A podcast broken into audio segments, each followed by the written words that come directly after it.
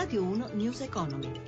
17.32, buon pomeriggio, ben trovati da Luigi Massi, borse europee positive, tra poco la chiusura come sempre in diretta di Piazza Affari, intanto torniamo sul caso Monte Paschi di Siena, c'è attesa per gli stress test che saranno diffusi venerdì, l'istituto senese ha presentato intanto alla BCE il piano di salvataggio che prevede un aumento di capitale da 5 miliardi, una maxi cartolarizzazione e l'intervento del fondo Atlante. Stefano Marcucci ha intervistato l'economista Donato Masciandaro. C'è una banca che ha iniziato un nuovo corso, è sana, c'è però uno stock eh, di crediti difficili del passato e si sta cercando la maniera di smaltire questo stock in un modo che sia coerente con le regole europee. Siamo a soli due giorni dagli stress test dell'EBA che si tengono venerdì. È forse un po' tardi? Sì, occorreva muoversi prima.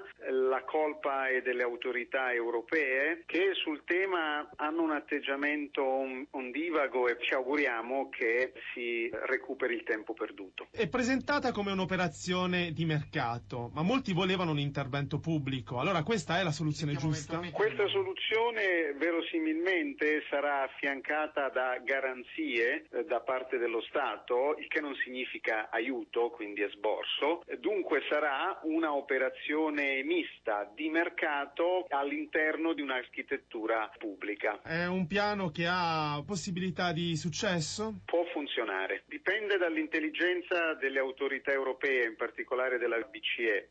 Cambiamo argomento, siglato l'accordo tra Confapi e CGL Cisle Will sul rinnovo del contratto delle piccole e medie imprese della chimica, settore che comprende concia, plastica e gomma, abrasivi, ceramica e vetro. Riguarda 55.000 dipendenti, 3.800 piccole e medie aziende e prevede un aumento medio dai 70 agli 87 euro mensili a seconda del settore. Il segretario della Filtem CGL, Emilio Miceli, al microfono di Lucia Coppa. Miceli, qual è il maggior vantaggio per i lavoratori che hanno raggiunto l'accordo? Il fatto che siamo riusciti con, con Fapi a fare un accordo che difende il reddito dei lavoratori dall'inflazione, anche di avere costruito una serie di soluzioni che aumentano i diritti individuali delle persone. Credo che quindi si possa parlare di un buon accordo. E questo accordo con la Confapi conferma un buon rapporto con l'Associazione delle piccole e medie imprese e di questi giorni la notizia notizia anche dell'accordo sulla rappresentanza, trattativa invece che è in alto mare con Confindustria. Potrà aiutare questo primo step già con, con Fapi, anche la trattativa con Confindustria? Lo stesso fatto che eh, siamo riusciti a condividere con la parte più debole e non con la parte più forte del sistema delle imprese, un modello contrattuale, eh, io credo che sia un, elemento importante, in qualche modo sarà sicuramente da pungo nei confronti di Confindustria. Abbiamo costruito un sistema equilibrato equilibrato, un sistema che affida ai contratti collettivi nazionali il compito di regolare sia il contratto nazionale sia i contratti aziendali, non poteva essere altrimenti, credo che questo sia l'elemento fondamentale. Dall'altro lato riconosciamo tutti il fatto che l'inflazione non può più essere l'unico strumento di misurazione dei redditi, si aprono le porte agli andamenti di settore, agli andamenti delle imprese e quindi a poter cogliere quanto di buono la congiuntura ci offre.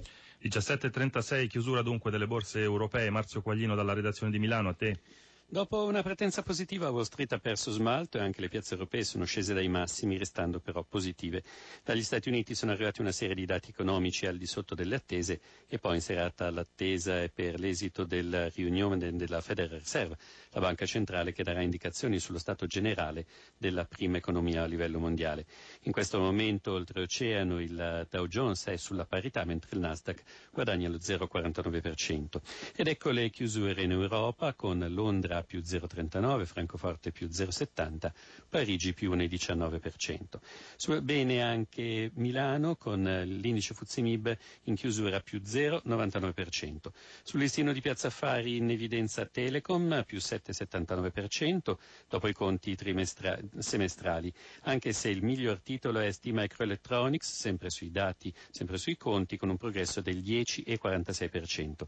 Alti e bassi tra i bancari, con Montepaschi salito del 2,66% in vista di una soluzione per i problemi dell'istituto alle prese con gli stress test. In calo invece di 4 punti percentuali Unicredit dopo la rottura delle trattative con Santander per la vendita di Pioneer. Sul versante delle materie prime, petrolio in calo appena sopra i 42 dollari al barile, infine le valute con l'euro che non riesce a tornare sopra la soglia di 1,10 nei confronti del dollaro.